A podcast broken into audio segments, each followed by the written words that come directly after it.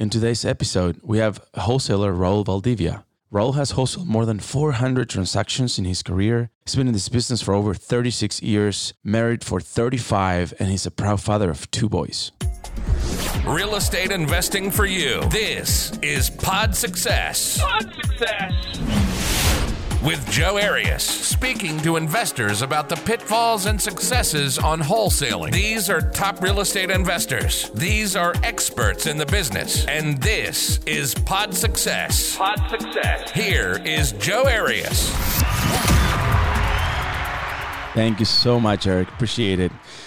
Well, hello, Raul. How are you? Good, good, Joe. Thank you so much for having me here. Appreciate It's- it. Yeah, absolutely. It's a pleasure having you. A little context about Raul. We um, he's been a mentor to me. Uh, we worked on six months uh, for six, seven months. That's how I met him. He was doing a lot of wholesaling, and I wanted to get in wholesales. This was a, a few years ago, and uh, and here we have you know here you have we have you. We have the the honor to have you, Raul. Thank you again. Let's just, just start right right into it. What would be what would be a good way to start this in bringing value to our students inside of wholesaling? Um, I think more than anything, it's it's kind of seeing where the industry well was, where we started working together, where it's going, where it's headed. We're seeing that there are a lot of um, a lot of people getting into business, right? And unfortunately or fortunately, a lot of them aren't licensed. And I only say that As an uh, agent As an agent, for, for the most part, because uh, as I was just speaking with Eric a little bit, there are um, situations as as obviously licensed agents. There's you know there's there's licensing, there's oversight, there's continuing education, and ultimately, I, I always look at someone that does get a license, like myself. I have a broker's license. Uh, that's going to be our craft, right? I mean, we're not doing this as a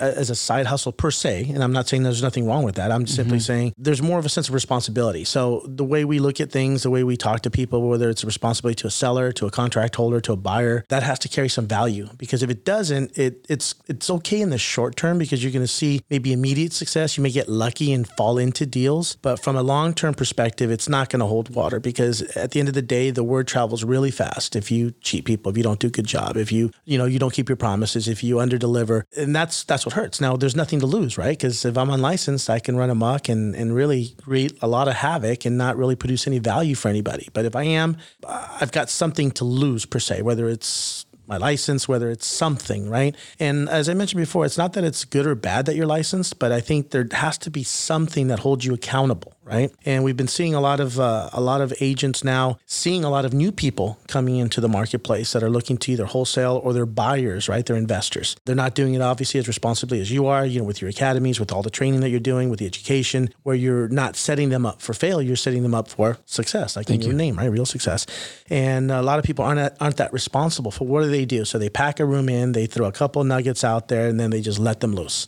After, obviously, they give their name, their information, how much they have to invest, and all these other things that allow them now, in my mind, to be predatory. You know, now I, listen, I found out Joe's got you know six hundred thousand, knows nothing about deals. Let me go talk to him. We'll start quote unquote JVing. The irony in all that is, it'd be different if I brought the deal to Joe, who's a new investor, and I say, Joe, you're paying me money. I'd like to train you on how to do this deal. You shadow me now, mm. and you put up the money.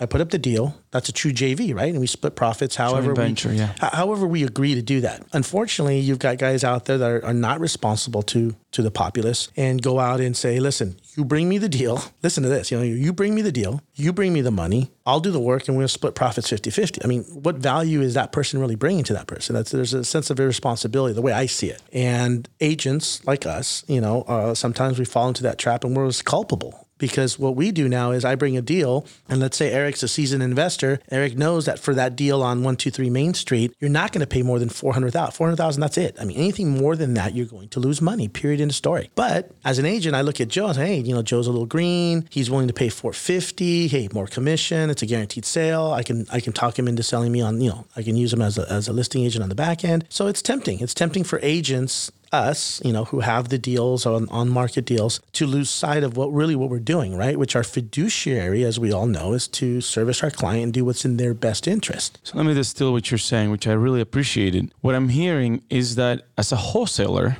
you have to provide, uh, besides providing a good service, the product has to be good to your investors. Absolutely. And I'm also hearing that as a as a wholesaler, it would be a really good idea to get a license as an agent. Did you say that? Is that a Well, it- tip or no? Would that some- I, something I would help? I would say that you you have to have. Uh, let me let me rephrase that. If you are in that position For long term. uh, for long term, um, I've always sensed that you should get a license because a it protects you. There's less chances. That's one of the reasons why I had gotten my broker's license back in 2012 was because I was doing deals, I was JVing, I was doing a lot of things, and a savvy investor, you know, decided to get a little smart with me and say, hey, listen, I can't pay you a commission. You know, the referral fee, there's this and that, so I'm going to pay you. I think it was twenty five hundred dollars. Should have been like twenty five, thirty thousand dollars. Oh. So it was an expensive lesson. I said, okay, you know what? That's fine. That was the impetus, or that was the genesis of me going and getting licensed because I didn't never, I never wanted anyone to give me that excuse again. Oh, you're not licensed. Oh, you know what? You know the rules. I can't. But you know, come on. So at that at that point, I got licensed um, for no other reason. I don't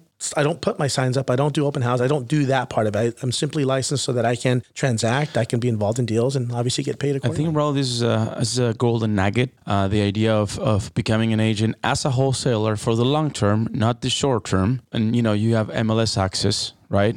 Absolutely. You, you also have other peers that will have off market deals, right? Like different companies, you know, Encompass, Keller Williams, you know, every company has a community. We like to call it the tribe. And they, they give each other off market deals first Absolutely. before they actually put it in the MLS. Feed the family first. Yeah. So so that's that's very attractive. Well, that and also um, even from a business standpoint, now you don't need a listing agent, right? Now you're three to four percent right off the top that goes in your pocket if you're listing yourself. And I've seen a lot of guys do that. So either themselves or their wife will become the listing agent on the deal. They buy it, they you know, and they work through there. And then you're right. Everything that is that is industry specific or industry oriented towards an agent, whether they're um, you know open houses, caravans, whatever you know gatherings. And I know Keller and a lot of the places are really big into that, right? To bring everybody together. That's where you get a lot of the access to the deals, right? I mean, I if I, I can't walk into a Keller Williams you know event, an internal event just because I'm a I'm an investor, I could be worth millions, but I, I can't get in, right? It's agents only. So sometimes it's good to to get your license, hang it in an office where you think you might be doing a lot of the business or where you think there's a lot of action, right? Uh, specific to what you're comfortable with. I mean, I wouldn't go to an estates division somewhere in Beverly Hills if I know I'm going to be my bread and butter or my sweet spot is a five hundred thousand dollar house, so that's my market, right? The one ten corridor, the IE, whatever. Um, you have to be specific to that marketplace. But to to kind of wrap up my point about the licenses and the responsibility is, I've been seeing a lot of guys just just predatory on on students and, and taking advantage. You know, I've got I've got a horror story that I can get into in just a little bit. You know, as as we get prompted, but um, I'm seeing that. I'm not seeing a responsibility from mentors and trainers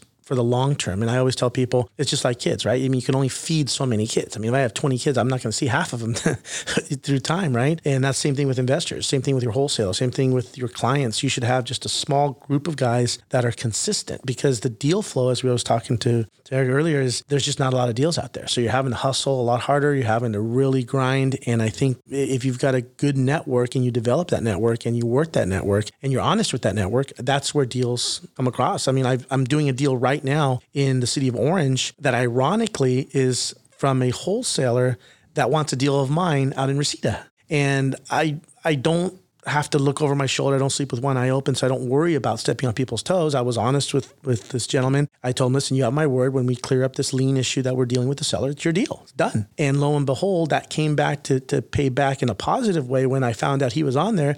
Without knowing, I, I went after the deal. And when I heard his name, I said, Hey, is this so and so's deal? Yeah, it is. Ask him right now. Can I get and he said, Nope. He said it's your deal. Absolutely your deal. So again, and I was probably ten thousand dollars below the other offer, but they know that we'll close. They know that we're real. That I mean, I was at the property within Yeah, 30 integrity. minutes. Integrity. So at the end of the day, that's what it's worth something. You know? What's what's your definition of integrity? Uh, there's a saying that I, I think I told you when we first met. uh, When in grammar school, I went to a Catholic school, so we had nuns there, and their big thing that you, from first grade on is the real measure of a man's character is what he would do if he'd never be found out. So again, the real measure of a man's character is, what he would do if he'd never be found out. Meaning, when no one's watching, what are you about? What do you do? Right? It's real easy. I mean, we could be in a, oh, I'm talking a good game and I'm signing contracts. I'm all about that. But the minute I turn around, I'm looking, okay, how can I screw Joe? Right? That's my mentality. But if if your heart is pure and your mentality is, listen, I'm going to do the right thing no matter what. That's the key. That's integrity. Let me ask you this, Raul. When you don't have integrity, how? I mean, we all have lessons in, in life, right? We're in a we're in a journey together as human beings. When you, you know, not everything is perfect, and integrity is key, right? It creates the foundation to being successful, but more important, being happy. When you don't have integrity, how can you put the the a plan in motion to overcome that and create a foundation for integrity? I think you have to be hu- honest with yourself and humble in the sense that know that you're human, know that you're, I guess, you're not broken per se, but that you're that you're not perfect, imperfect, right? Because I think that's where when we start making a little bit of money, and, and it happened to all of us, right? I mean, it happened to me. I, when we made a lot of money, uh, you start forgetting the real friends, you start finding the phony friends, the whole entourage, because everyone's going to be there to spend your money. Trust me, trust me when I tell you that. They love spending your money, but the reality is it's hollow and it's not there, and eventually you're going to fall. And uh, I learned my lesson early on. I, I was blessed that I made a lot of money when I was very young, and unfortunately, wasn't prepared for it, right? But uh, again, not getting into religion, but the man upstairs, I think, has always put his hand on me and kind of guided me in a certain way. And sometimes it's been that, listen, you need to learn your lesson. You know, you need to fail, you need to fall, you need to be broken and humbled in some fashion or some capacity to understand that, listen, I'm wrong. And I mean, I'm not perfect. I tell people all the time, listen, I wake up every morning, I try to do more good than harm. But what I've learned in my old age, as I call my old age, is if I make a mistake, I try to not do it again. I try to fix it and I try to apologize for it. And that takes a lot. I mean, it, it took me a lot because, again, you know, you have this bravado, you're making money, you're doing this or whatever. But at the end of the day, it takes a lot of character to say, you know what, I'm sorry, Joe. I messed up. You know, I, I got greedy or, or this happened or that happened. Uh, and I apologize. And I need to repair that trust and build that trust with you again. And, and I've yet to, well, I haven't seen yet. It's been very hard to find those types of people. They're very far and few between. And I found even the guys that have done that to me, but are willing to say, hey, listen, bro, I've I messed up, but I'm willing to earn your trust back. That's huge because now I know that this guy has vested in with me, right? It's just like a, like a bankruptcy, right? Once you file bankruptcy, you can't file again. So he, even though that person's filed bankruptcy, that's almost like the best client to have because they can't hide behind that anymore, right? Same thing here. When you have good people and you surround yourself with those people, that tribe, as you've mentioned, uh, in concentric circles, right? tighter and then further out, further out, further out. That's really when you insulate yourself with not only success, but you also protect yourself from people that are, are out to hurt you. Very good. You were talking about when you were younger that you know when you started, you start making a lot of money. I know the rules have changed in the business since then, but tell us a little bit more about that. What was that? How old were you? What what did you start doing, and how can you translate that into today? Sure, sure. No, um, I think I told you the story. We were uh, my at the time we were looking to start buying ourselves. So my How old were you? I was 20, 20, 20 when I started, and um, we were looking at. Uh, Bakersfield, Oildale, and Taft because those numbers made sense. You know, you had fourplexes. Hold on, hold on. How did you get being eight, 20, being 20 year old? How did you even got to talk about things about real estate and I, my, my parents, my mom. My mom was my inspiration. My mom was my mentor. My mom's an absolute savage. She would she would destroy anybody in, in business. Absolute, just just a hustler. what what's her name? Dolly, Dolly, yeah, Dolly? yeah. She's she's the love of my life. She's everything. I, I, I if I could be a tenth of what she what she represents, it'd be it'd be crazy. She was, uh, you know, my parents married young. They came over here. My my father was from a very wealthy family. Decided to come here versus you know follow the family line. My grandfather was a judge and stuff. And when he came here, he was on his Not own. Not in California. No, no, Bolivia. La Bolivia. Paz, La Paz. La Paz. Wow. So they came here and uh, started from scratch. You know, he was going to college, working the two jobs. I mean, and this is at 18, 19. You know, so it's a whole different, you know, nowadays sometimes you don't even know your gender until you're 25, right? That's right. in the climate that we're in, right? And your dad, your dad was a judge in Bolivia. my grandfather was a judge. Your grandfather. Uh, and my dad was going to go study engineering in Berlin, in Germany, had options all over and decided, you know what? I'm good. I'm going to come here and make it, you know, follow the love of his life. And I met, met your mom in Bolivia, I met my mom in Bolivia, came here and, and your mom was an entrepreneur back then. She was she always had that mindset. She's extremely intelligent, not just because she's my mom, but she's extremely intelligent, sharp with numbers, and just has a has a work ethic that just ridiculous. So she was a businesswoman. Yeah, she was always doing something that was you know in business. She was an accountant. She was doing bookkeeping. She was great with numbers. How did she get into real estate that then you got into real estate? Well, when they moved over here, um, the mindset was, you know, my dad was studying and they were looking to save up money. My mom said, listen, why are we paying rent? You know, we need to buy a house. There's tax advantage, this and that and the other. So my mom started buying, you know, dresses and clothing here, flying it back to Bolivia and selling to the extremely rich ladies that have nothing to do but spend a gazillion dollars on nothing, right? They, that's all they do because that's what they do, right? That's their job. So my mom was, you know, I'm making the numbers up, but it was something like, you know, buy dresses for 10 bucks, sell them for 300. Get uh, marine duffel bags full of stuff, three kids in tow, hustle over there, sell, sell, sell, sell. You know, she'd pay the, the aduana, you know, the customs, you know, here's a little thing for un heladito, you know, for your kid, have an ice cream. And they got to the point where I even laughed because I remember this image. The actual custom officials are carrying my mom's duffel bags through the side, That's loading so up on, you know, you know it's, it's, a testament to our countries, you know, in South America. I'm not saying it's bad or good, but I'm just simply saying yeah. you have to have that mindset. And by she was a, it, she was a businesswoman. So she, and she saved like crazy and bought the first house. And then and I, you were like then, 19, 20. No, I was, were young. We were, we were kids. And I just saw her every year. Her goal was to get the taxes, save, save, save, buy another house, buy another house, buy another house. And I was blessed in seeing what she did and how she did it. But what was also an extremely important learning lesson was that they lost it all too. They got to, I think it was 20 something houses and lost everything, including, no I mean, including the house we lived in. I mean, I'm taking 2008. I was taking, yeah, this was, no, this was in 90. 99 S&L crash. And I remember we were taking like the cross off the door and, you know, going to a rental. Not that, not that there's nothing wrong with rentals or anything, but just it was a, a completely humbling experience. But, you know, I, I, think you have to live your life in a way where you're always aggressive, you know, aggressive per se and not stupid. There's a difference between stupidity and, and you know being cautious, so to speak. But you have to always be moving forward. At least that's the that's my makeup. My father, you know, God bless him, he was a hard worker, he did everything, but he had a different mentality, a different mindset, right, and a different clock. My mom was the one that's like, listen, if you're not winning, you're losing. Period. You don't win silver, you lose gold. I mean, that was that mindset. And sometimes it pays off in spades, sometimes it, it hurts. But the lessons you that you get out of it are, I think, are invaluable. Thank you for that context. So that now take us back to you're 20, you're looking at your properties. Oh yeah, no, I I had I had a, a business partner that I, I, matched up with, and these guys were they were killing it. They were tying up deals, um, you know. And I said, you know, where are you guys buying at? And I just was curious. And the guy said, oh well, you know, I'm I'm the guy who handles all the acquisitions. He you know he had like three degrees in chemical engineering, biochem. I mean, he's just a brilliant numbers guy. So he was he was the quantitative guy for the company. And and I said, you know,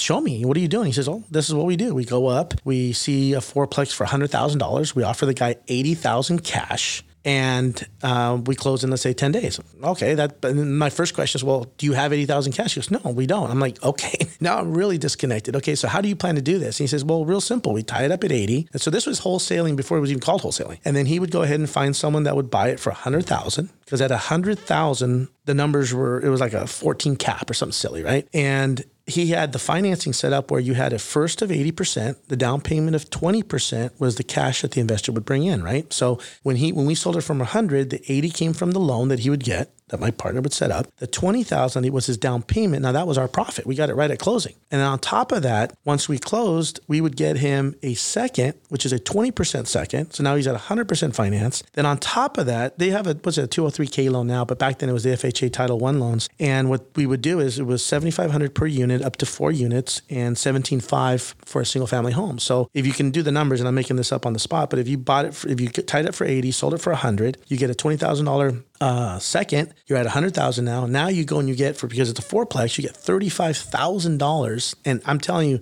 they literally, do you remember Polaroids? You remember the uh-huh. Polaroids? That's all the yeah. inspection was. The inspect, they would come in, they take a picture and they put it on the paper. And back then, you could write in all of the repairs that you would do equal to that amount. And if you chose to do them yourself for 5,000, you were you were allowed legally to keep the thirty thousand. So now you've got a guy that because the numbers are so tight or so good, I should say, you've got one hundred and thirty five thousand dollars worth of mortgages on a hundred thousand dollar property, still positive cash flow or break even, but you've got thirty five forty thousand in your pocket. So we started, you know, once I did the first one, I'm like, oh my gosh, this is like this is ridiculous. And he says, well, I'm telling you, we could do this like crazy. So I was always a sales guy. He was a numbers guy, so it was a great mix. We started just going up there and just tying up duplexes, triplexes, for anything we can get our hands on because it was guaranteed money. And he was married to a Korean lady out here in Koreatown. So I would do the get the deals. He'd bring in all the Korean money. We would meet off the 101 in Vermont at the Denny's at the time. And it was funny because we'd do two runs. I would do two runs. I'd get my, my, at that time I had a really nice BMW, roll up in the morning, load everybody up, drive up to to Bakersfield, do our you know our little caravan or whatever you call it, stop at Lyons, which was a restaurant like like a Denny's, and my partner would have all the contracts all lined up. So these guys were frothing at the mouth because any contract they grabbed was basically thirty thousand dollars. So if I grabbed ten, that's three hundred thousand dollars guaranteed, guaranteed. So I, I would literally, and not just figuratively, but literally throw contracts on the table, and it was like it's just like a, a what was it, the Black Thursday, Black Friday, or whatever. Just a madhouse. Guys tearing papers and this. I'd have to put tape on the contracts, but then I'd, I'd get their checks, I'd staple them, put them in my folder. We'd drive back down. I would pull up, I'd hand the folder to my to my partner who'd grab it, then go to hand me escrow on Wilshire, open up all the escrows, and I'd take the second round. And we would do that every weekend, every Saturday and Sunday. And it was just, it was just, it was a madhouse. But that was the work ethic that we had. I mean, now I've slowed down a little bit, but back then it was, yeah, it was crazy money. And we were, we were so blessed. We made good money, but again, we just, we weren't prepared for it. We didn't have the, the vehicles for it. We didn't have the education for it in the sense that we didn't have a good, you know, uh, I could say a, a procedure step well, by that step. a financial advisor say, hey, listen, you, you know, you're you're you're 20 something. I remember my business said mine at 21. That was my license, my vanity license plate, you know, and and you, you make that kind of money, but you're not ready for it. And that's maybe that's a lesson, right? You enjoy it and it's great, and but then you have to learn. And again, uh, from what you're doing, from what I hear that you're doing with with your your Success Academy stuff, that's you know, I know you've mentioned that's a great component that educating people, you know, that maybe fall into two hundred thousand dollars out of nowhere. You know, what do you do with it? And likely, obviously, invest, diversify in those things too. So that's important. Thank you. Yeah, I was going to ask you about education, and I think you you answered right. Like the I'm here. Education is extremely important. Oh, absolutely. Absolutely, because uh, I mean, you, you you can be busy all day long, but someone's always learning something. Someone's always doing something better, or at least trying to trying to do better, right? So you have to keep up with that. You have to be networking all the time and seeing you proceed. I'm uh, this week alone, I learned a new way how to how to type a contract a little bit differently than I normally was, and it, it didn't really factor too much into me because again, I'm I'm I'm about trust and integrity. So I always tell people I'll always trust you until I have a reason not to. Don't get me wrong, we do we do the paperwork, and I think I first met I mentioned this too. My my one of my first deals that I did when I was I was I was I was 17. It was a duplex in Norwalk. I wasn't even old enough to, to sign the contracts yet, so my parents had to close for me. And uh, uh, this gentleman that I was working with, you know, he he owned like 2,500 homes. I mean, just ridiculous, right? He was a, a mentor at a whole other level. So I show him uh, my contracts, and I'm all excited. I have all these things signed and paperwork, stacks of stuff, and he's like, "That's that's phenomenal, Raul. But let me ask you a couple questions." I'm like, "Sure, tell me."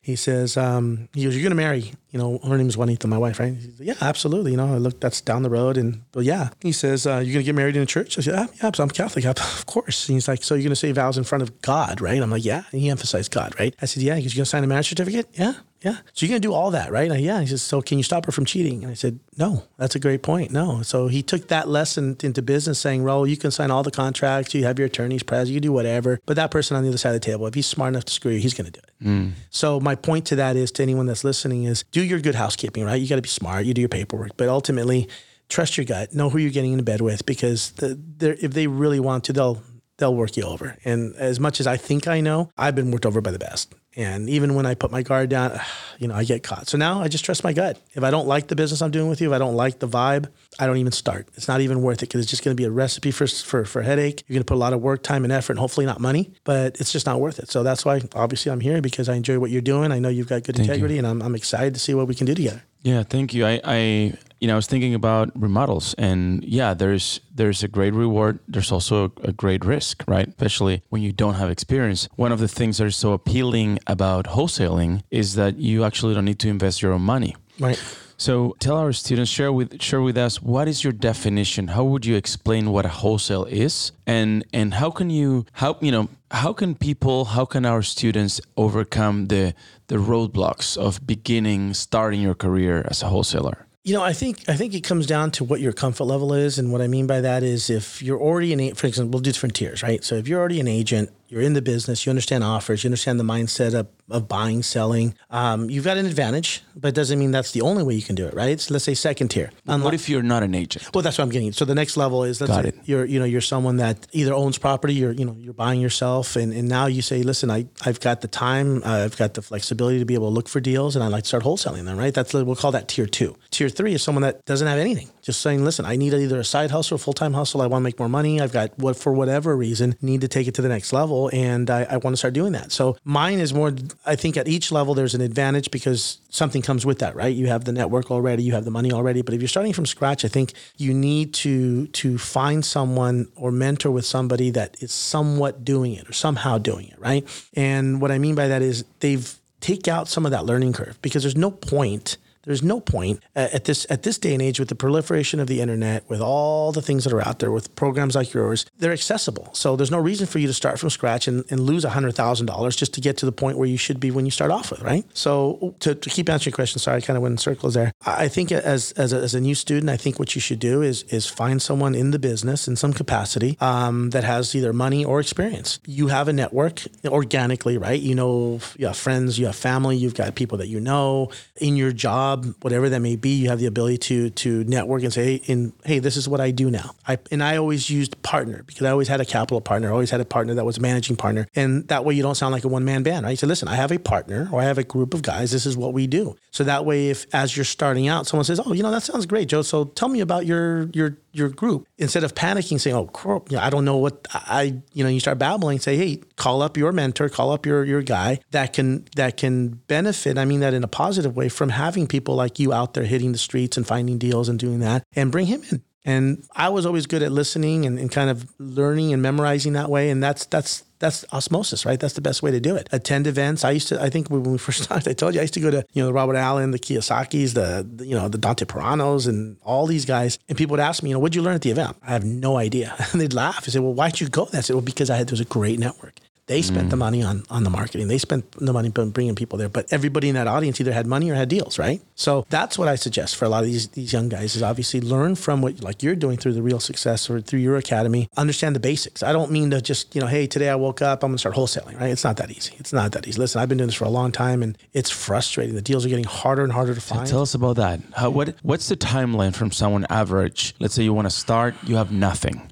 Are you looking at six months, one year, until you start getting it, depends on what you how you set yourself up. If you if your mentality is, I'm going to wake up today, I'm going to be a wholesaler, just add water. You're going to be in for a long haul. I think, but if you get up and say, listen, I'm willing to go knock on some doors, I'm willing to talk to some local agents, I'm willing to actually go around the neighborhood, I'm willing to talk to mailmen, I'm willing to talk to gardeners, contractors, guys that are working on houses. They're always hearing the buzz. I've seen guys close deals in their first week, first month of doing it. I've seen guys go a whole year and not see anything. And that's really what you have to decide as a wholesaler when if you're getting in this business, understand, listen, if it was that easy, everybody would be doing it, right? But there's success at every level. You know, you can be a bird dog, you can just find leads. Some guys I know would just get leads organically and say, listen, I don't even want a back end fee. I just want give me give me 500 bucks a lead. Here you go. And some guys would get 10, 20 leads a month. You know, what, whether they pound out or not, that's up to the person that received the lead. But there's so many ways to make money in this business. There's so many ways. And I think there's so many ways that you can do it, like you said before, with integrity, you know? And it, it, it's very interesting because it's a very prolific business.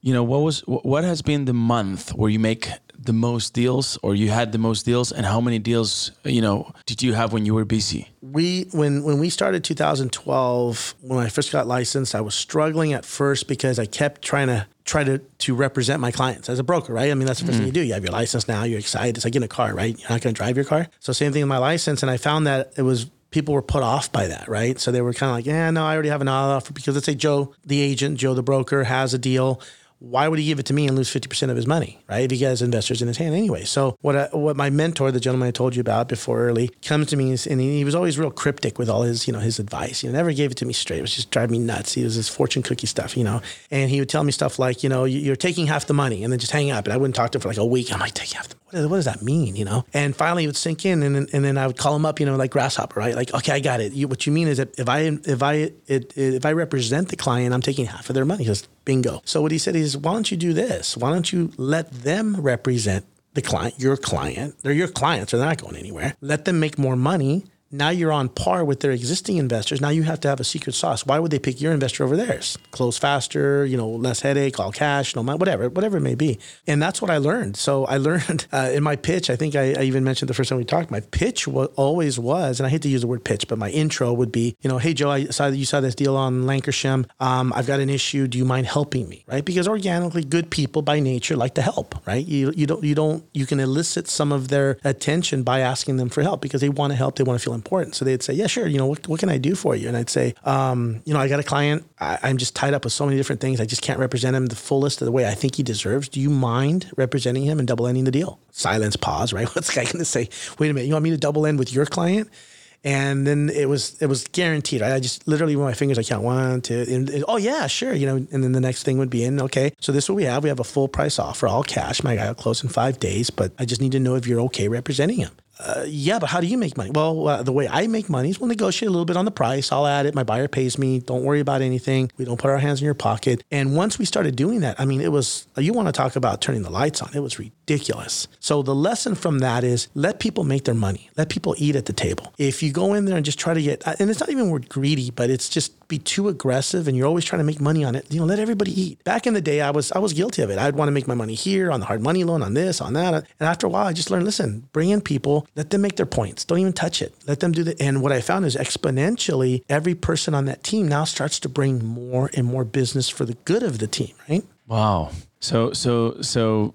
I mean, what are what are we looking at? Five deals a month? Yeah, I mean, deals we, a month? we were we were at a point at some one point where we were averaging right around five deals a month. That, that's when it was really, really cranking. And when the when the business was good, and I want to say the business is always going to be the same. It just means you have to redefine yourself or define yourself when the market gets tough, right? Like like it is now. You know, right now we've got a lot of struggle. You got a lot of people in the marketplace going in, and you've got guys overpaying for stuff, and agents are getting a little, you know, a little greedy in that sense that they're they're they're missing the point of why they should sell to you and not to this new guy. They call it networking. They call it growing their their their circle. But I think it's just more. They think because they're getting twenty thousand more, but that's they're one and done, right? Uh, I mean, again, everyone reaches that point in their career where they realize that it's less is more. You know, you have fewer people that that bring you eighty percent of your income that you can trust, and that's huge. I mean, in my book, that is that is the biggest thing that I've learned the hard way and not because I didn't treat people right, just simply I thought, you know, let's just constantly be driving and driving and driving. But after a while, it just gets exhausting. And it's better to be, you know, three people at the table eating very, very well than to try to feed 50 people and no one's eating well, right? Got it. How would you define wholesaling?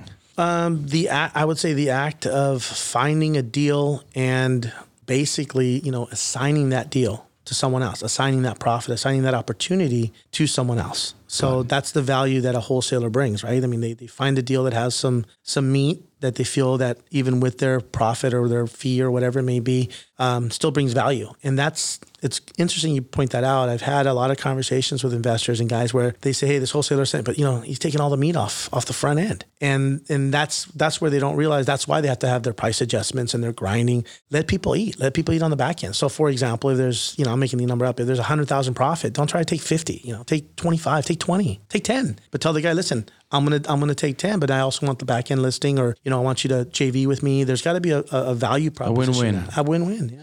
You know, what, what's the average on a, on a wholesaling deal for you? Um, if you're wholesaling a deal across the board, I'd probably say between probably between 10 and 25, 10 and 30, you know? And again, it's it's it's it's equal. It's commensurate to the amount of effort you put in, right? I mean, I, I, may get a guy that calls me off of an ad and says, "Hey, I've got this deal. Okay, send me the numbers." And sends me the numbers. I spend ten minutes on it. Now I package it. I send it, and somebody buys it. You know, is it really fair? I, I want to say it the right way because it's talking about me.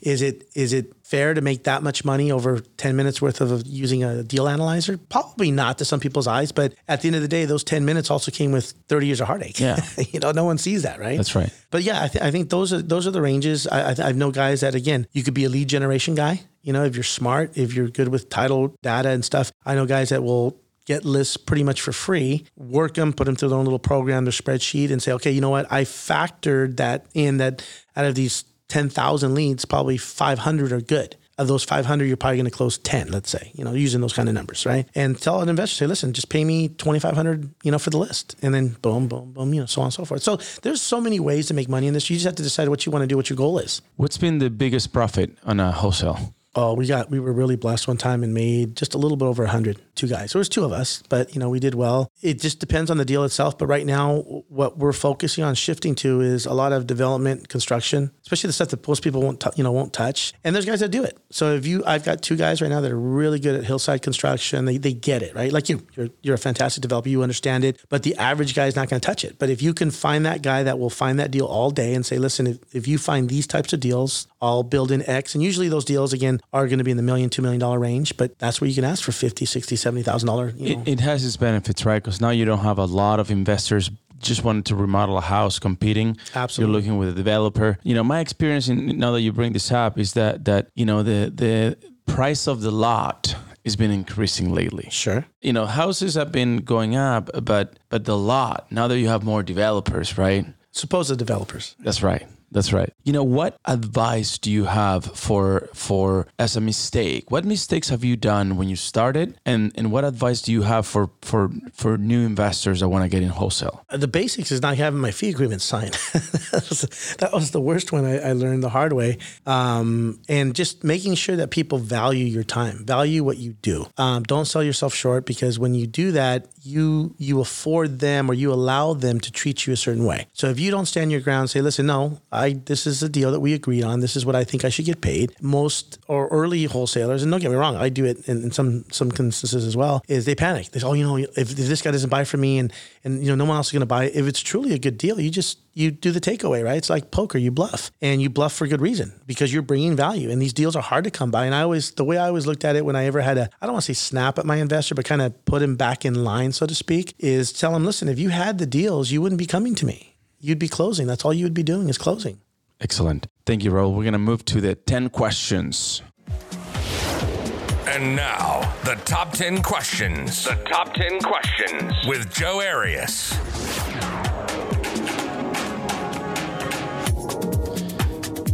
Raul, when you were a kid, what were you afraid of and why? I'd probably say the dark. Um, you know, I don't say the dark per se, but what the dark personified, right? Not knowing the unknown, and uh, for the only for that reason, because I didn't know what was going to happen. Question number two: What did your father touch you as a value or an anti-value? Um, the best value is just honesty. Uh, my father is the absolute most honest man on the planet. I mean, to a fault to an absolute fault. And from a sales perspective, I don't say you you act to be dishonest, but sometimes you know you don't show all your cards, you know, as as as you, you posture. But my father is uh, beyond reproach, the most honest man on the planet. Not just mm. because he's my dad, but because he is. Question number three: What was the best piece of advice you can give to someone that wants to get into wholesaling? Learn the craft, learn it at its fullest, and you cannot cheat the grind. Put the work in. People often say that your life is a movie, and if your life was a movie, Raul, what actor would be the lead? What actor would be the lead? Oh man. Um, for no other reason other than just I enjoy his movies, Tom Cruise. Good looking one too. I don't read too much into that, but yeah. Next question. What is your why? My why is to impact. My why is to impact. My uh, my graduate degree is in sociology, and in there I learned that we are not an island. We have to interact for good, better, or or or, or worse. And in the state that this country's in, and I won't get into that, we're fractured and I think we're at a point now where we're so divisive and so so antagonistic, so on edge that I think my why is to say, listen, if you want to make money to save the whales, if you want to make money to bring kids over from wherever, whatever it may be, whether it's altruistic or not, that's what I want to do. If it changes your life and it impacts, and at the end of the day, um, you know, people remember you. And, and to go off on a little tangent on that question, I attended a friend's funeral the other day, mm. about two months ago, I should say, and was just floored. The, the church was packed. They, they bust in three buses from my son's uh, high school, overflow. They had to put speakers in the parking lot. And I think to myself, this is a young guy. He was 55 and change. And he wasn't even in a business like we're in, right? Where you touch people. This is organically. So to me, I'm thinking to myself, how does someone touch that many people? And I think that's really the biggest check mark in, in how you assess what you've done. Uh, I hate to sound morbid, is who's going to be at your funeral? Ask yourself that. If I died today, who would be there? And if you count the people on your hand or it's immediate family or it's people that have to be there, then you're not living your life accordingly. That's the answer to that question. If you could invest for the rest of your life in one city, what would that city be and why? Over the years, I'm I'm I've been kind of over the the, the, fees and you know the commissions per se, I'd probably look for cash flow. Um, so for that reason, I would probably look at Memphis or or Jackson, you know, one of those cities, because it's just you're buying the home so cheap and, and the income is great, the cap rates are great, and people over there have a different mindset, not a bad way, but just they're not as aggressive as we are here. So there's a lot of opportunity. Next one, if you could ask God one question, what would it be and why? I think it would be again, how can I be a better vessel for you? and what are the steps I need to take that? And for that reason, specifically for that reason, I think I think it's a disservice to ourselves if we don't have that impact on people. Where do you see yourself in five years? Hopefully, France. That's, I, I was a French major in uh, my undergrad, so tell me more about that. I'm all things. Yeah, I just I, I just enjoyed everything about the language, the culture, the people, uh, and and on a I want I don't want to say it was a bet or a dare, but a friend of mine was um, tutoring me in French and said, you know what, you're good, but I don't think you'd ever follow up. I ended up, you know, four years later, I got my degree. So, but I just I love everything. I'm a francophone by nature, and the wine it's just beautiful, and it's more what the culture represents in the Like the sense cheese, that, too. The cheese, the bread, it's just it's all good, and their mentality is a little different, obviously, and not better or worse. It's just simply they've they've got a you know la vie en rose, right? They look at everything through rose-colored glasses. It's good, you know. You're, we're arguing, we can argue to argue, we can disagree to disagree, but at the end of the day, you know, we have a nice meal, we sit down, we enjoy, we convive, we we bless each other with what we can give to each other, and that's that's huge. And again.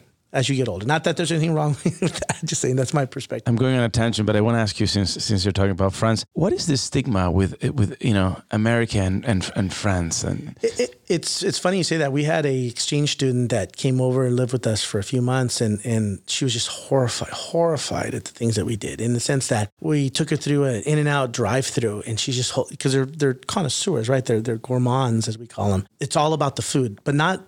Not eating the food to just eat, but to enjoy every morsel, every taste, they every have texture. They have fast food in Well, France, but, right? But that's that's a that's a westernization. That's that's our I guess our infectious desire to want to just feed, feed, feed, and gulp. And, and back to what she was doing, she she was holding the food on her lap. She's like, "Well, what are we doing with this?" And my wife's like, "Well, we're eating it because we're running kind of late." Just couldn't believe that. Second, movies. When we go to movies and we and you don't eat there. At that time, this was years ago. You don't just go to a movie and start eating. You're supposed to watch the movie and enjoy and, and just dissect it, right? The whole movie. So when we were buying food, she's like, "Why are you guys eating again?" it's this whole thing about let you know more and more big gulps and 32 ounces. She just couldn't understand how we can consume so much. And then one time we went to Vegas with her, and, and she was like, "Oh my god, what is this?" It's a buffet. And she's like, "So you can just keep eating like like a horse?" Well, I don't know if we're a horse, but okay, fine, I'll give you that. And she's like, "Yeah, we don't we don't eat salty things for breakfast. It's just and so it was just interesting her perspective on it. For so the, what I got about that was more of just, uh, and I, I'm I'm an American, so I'm going to say it the way because you asked the question. Yeah. they look at us as undisciplined. They look at us as immediate gratification. We don't have that discipline as as per se, and whether it's discipline in getting further education, whether it's doing this or it's, they're always, I think they're overthinking. That's my perspective. But they always ask, you know, why do you need to have more? Why do you need to have this avarice? You know, what is that about? And I, I used to tell her it's because we're trained that way. We're a competitive country. I mean, we don't, I, I guess we could say, you know, we don't control a lot of things on this planet because we're nice and because of this, we're hyper aggressive and that's how we're trained. I mean, anyone that's even the immigrant mentality, right? I mean, you're from South America, I'm from South America. Um, you know, you come here for a better opportunity. You don't come here for a worse opportunity, right? And there's no other country on the planet that'll give you the, the socioeconomic mobility that this country will do, you know? Last question: What would you like to be remembered for? Being a good man. Just being a good man, uh, always doing the right things. And again, always doing the right things for the greater good, not just for my good. Excellent. Okay, so we're gonna pass to the last uh, part of the show. What last value can we bring to our students uh, listening to this inside of wholesaling? I would think networking is probably one of the, the key things. I think networking and, and education is huge because I think the more you educate yourself in, in the different aspects of wholesaling, um, whether it's networking, you know, working day, you know, the, the agents, databases, things, you know, door knocking, that's important. And I think networking with the right people is is absolutely because that's how you how you're basically you're you're multiplying your abilities, you're multiplying your efforts, right? Yeah, it's a good point, right? Because we, we, we are we are who we hang out with, right? They, Right. They, they say that we are we're a product of the people that we know. Um, Absolutely. so I think that's a great uh, perspective, right? So if you start looking for investors, start meeting investors, then your network goes up. Right. Absolutely. Excellent. And uh, anything else? No, I, I think that's that's pretty much it. I mean, I, I- again, at the end of the day, I'm, I, I want to thank you for having me on here. You know, I think you're doing a fantastic thing. The the, the things you're you're putting on the table is invaluable uh, because again, you're speeding up that learning curve without a cost, right? I mean, at the end of the level, they're not having to learn the hard way, and, and they need to value the things that you're putting on the table. So, you know, let me let me turn the tables on you. Let me ask you. You know, uh, where do you see yourself in the, in the next couple of years? I mean, what do you see with what you have, this incredible you know academy that you're setting up? Where do, where do you see yourself? Well, thanks for asking that. I, I think that my my commitment is to create financial freedom for people, to really create entrepreneurship spirits in in our society, in our community. And my my goal, my picture is in about 10 years to be in a stadium uh, with 50,000 entrepreneurs. And it's not about us, it's not about the education, it's about empowering people and giving them the tools to succeed. Fantastic. Social movement of sorts, right? Absolutely. Can I get it back to stage, Pat? Podcast? Absolutely. Okay. You'll be you'll be a elite speaker. I'll call you on that. okay, we're gonna we have a lot of students listening to this. They want to buy their first, their second, their third deal. How can they get you know how can re- re- they they can reach to you? um, yeah, they, they're happy to reach me on on either email or, or phone. Would you mind saying it? Sure, absolutely. My my email address is they can reach at deals at cashflowingunits.com. That's deals at cashflowingunits.com or my number 714-724-3879. Is this your cell phone? That's my cell phone. I live with it. Would you mind repeating it one more time? Sure, 714-724-3879. Last question for you. What does real success means to you? I guess it's almost like that mamba mentality, right? Being a better version of yourself. That's really it. Whatever that is. You set that goal, you have a plan, and then you execute that plan. Thank you so much, Raul. Sure. Thank you for having me. All right. Take care.